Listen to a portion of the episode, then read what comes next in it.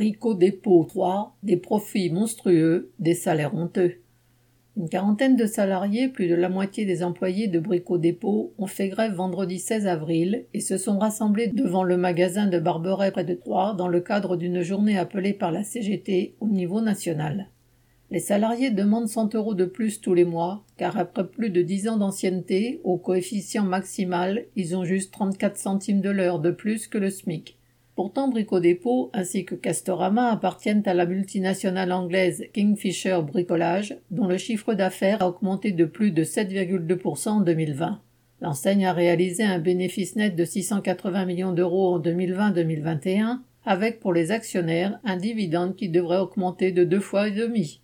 Le groupe est prospère. S'il y a des magasins qui fonctionnent actuellement, ce sont bien les grandes surfaces spécialisées dans le bricolage, dans une période où beaucoup de gens font des travaux chez eux.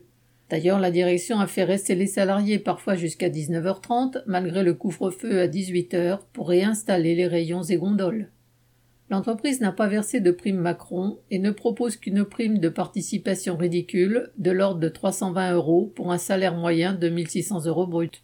Plus que des primes. Ce qui ferait la différence, c'est une augmentation mensuelle de 100 euros. C'était le premier mouvement à ce magasin Bricot Dépôt. Le mot d'ordre était un débrayage d'une heure reconductible, mais les employés sont tous restés la matinée, puis encore à une quinzaine jusqu'à la fermeture à 19 heures, contents de s'être fait voir, d'avoir eu le soutien de militants syndicaux et décidés à remettre ça. Correspondant Hello.